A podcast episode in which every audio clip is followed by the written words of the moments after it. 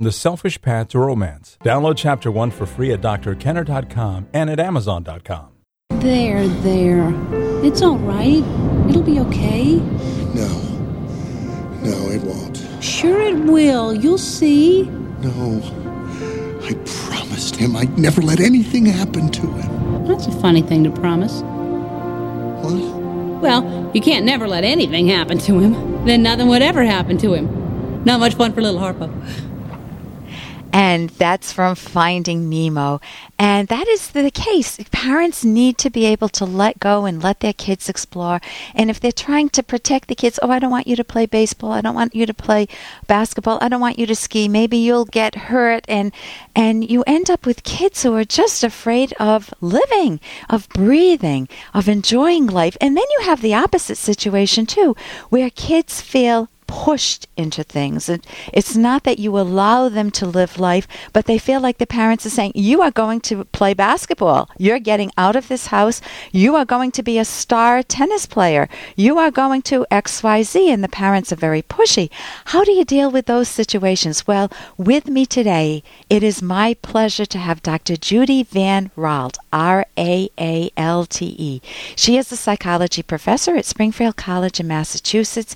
And Judy has worked with youth sports athletes and elite and professional athletes in the United States and around the world. She's written four books and presented at conferences in 11 countries. She's been around a lot.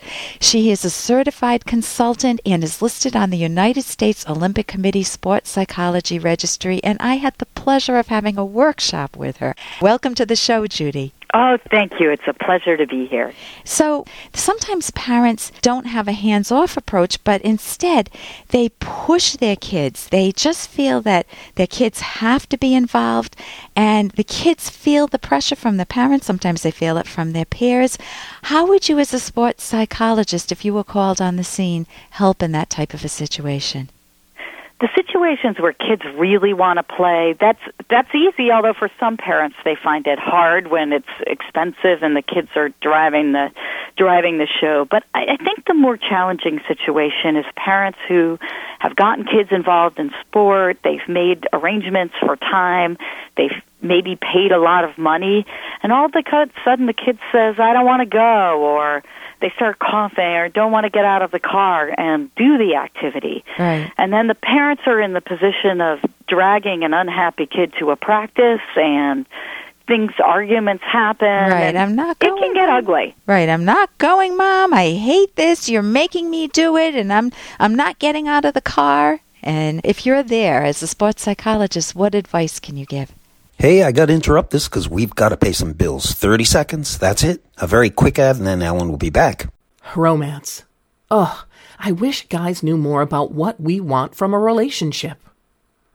Boy, I wish I knew more about what I want. Where's that ad I saw? Ah, here it is The Selfish Path to Romance, a serious romance guidebook. Download chapter one for free at selfishromance.com and buy it at amazon.com. Hmm, the selfish path to romance. That is interesting. Right, I'm not going, mom. I hate this. You're making me do it and I'm I'm not getting out of the car. And if you're there as a sports psychologist, what advice can you give? Well, I think parents need to do a little thinking about the situation. Sometimes kids are just having a tough week. Maybe there's a lot of work at school. Maybe something happened between the coach and the players or among kids on the teams. And there's just uh, a need for a little bit of time out or time off or a conversation. But in other cases, maybe the kid really doesn't want to be involved in that activity. And the parent may need to take a look at his or herself to see are they encouraging the kid because sport is a healthy activity for a lifetime, which it is, or are they encouraging the kid because it's their dream that the Yeah. kid will be a sports star? Maybe that they never were, or maybe because they were a sports star and they they wish all the good things of sports for their kid, but it's not a great fit for their kid. Yeah. So a little thinking on the parents' part to really determine who's benefiting it. Is it just a time where a kid needs a little extra boost to go because really once they get there they enjoy it? Right. Or is it the parents' own thing? figuring that out can be very helpful. Right. And that idea of the parents needing to take the time to think about what motivates me? Why is this such a big issue? Also, for the kids, figuring out, doing the detective work, what is really going on in their mind that's causing the resistance. I want to mention that you have written a book for kids. You, along with Al Petitpas and Judy Van Raalte, and it's called Rudy's Secret Cap. And I read it and I immediately thought of several moms that I work with who would love this book for their kids because it helps their kids participate in sports being very kind to themselves. Not that well, kind to the parent too, but to the kids. And I want to read just one thing from the book, and then you can take it from there and t- talk a little bit about the book. But when I was eight years old, I got a basketball, a baseball glove for my birthday. I was so happy that I couldn't wait to try it out. And you see the picture of a little kid holding the baseball glove, sitting on Dad's lap. And then the next page, I ran to the park, and Carlos picked me to play on his team. When it came my turn to bat, I struck out. Next time up, I struck out again. The older kids started laughing at me. I got so mad I threw my glove and took off for home. And you helped the kid in the book. So tell tell us Well, about Rudy's secret cap. I didn't help the kid, but Rudy ran into a friend who was wearing a cap that had the letter CAP on it. And those letters, as it's explained in the book at about a good third grade level, um, had some suggestions for things Rudy could do. That Rudy, that a good athlete stays cool. That's what the C stands for, and is cool. Not not cool like they have the latest greatest shoes, but Right. cool like calm under pressure. And that a great athlete will a is ask for help.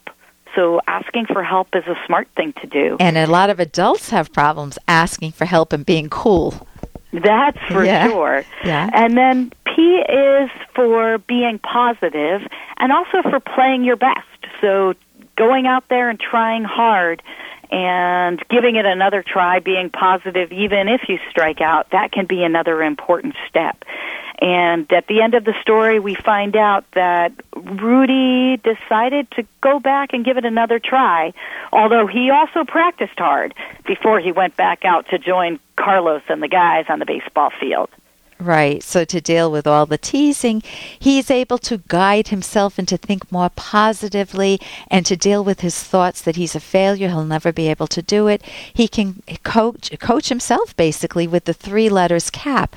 Now, when I went to the conference that you spoke at, the workshop that you gave actually, uh, you talked about having older is it high school students or college students read this to third graders or to younger kids and that guess who benefited most? That was the question you asked us. And the people who benefited most were not the young kids, but the high school students. So, uh, one of the things we've been involved in in sports psychology is providing opportunities where the skills that athletes learn in sport can transfer to the real world, I guess I would say, or to the rest of their lives.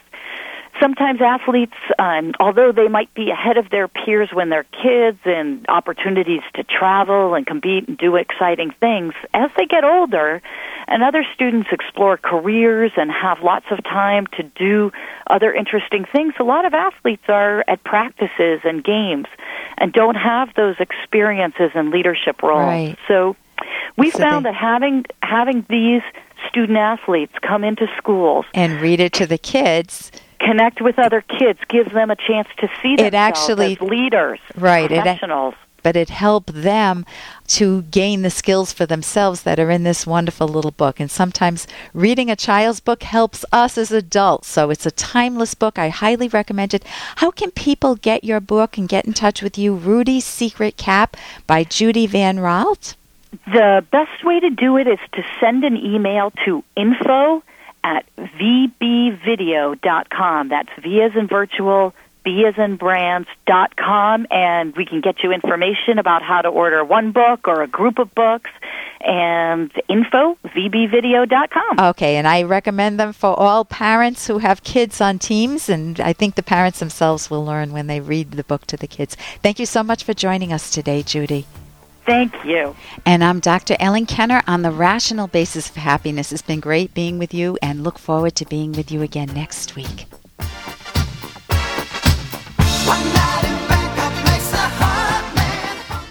For more Dr. Kenner podcast, go to drkenner.com and please listen to this ad. Here's an excerpt from The Selfish Path to Romance, the Serious Romance Guidebook by Drs. Kenner and Locke. It's important to tell your partner that you love them and express why. This keeps the relationship from going stale. There is no limit to the number of times or ways you can say, I love you, provided you genuinely feel it, and provided you routinely back it up with actions consistent with your feelings of love. Don't fall into the trap of the tough guy actor whose movie wife complains that he never says he loves her, and he replies gruffly, Well, I married you, didn't I? And don't fall into the trap of repeatedly saying, I love you in a rote mechanical manner without ever giving any reasons. Author Susan Jeffers recommends this romantic way of expressing what your partner means to you. Thank you for being in my life. And we can add to this comments such as, I love it when you do that, or I love it when you say that. You can download Chapter 1 for free by going to drkenner.com, and you can buy the book at amazon.com.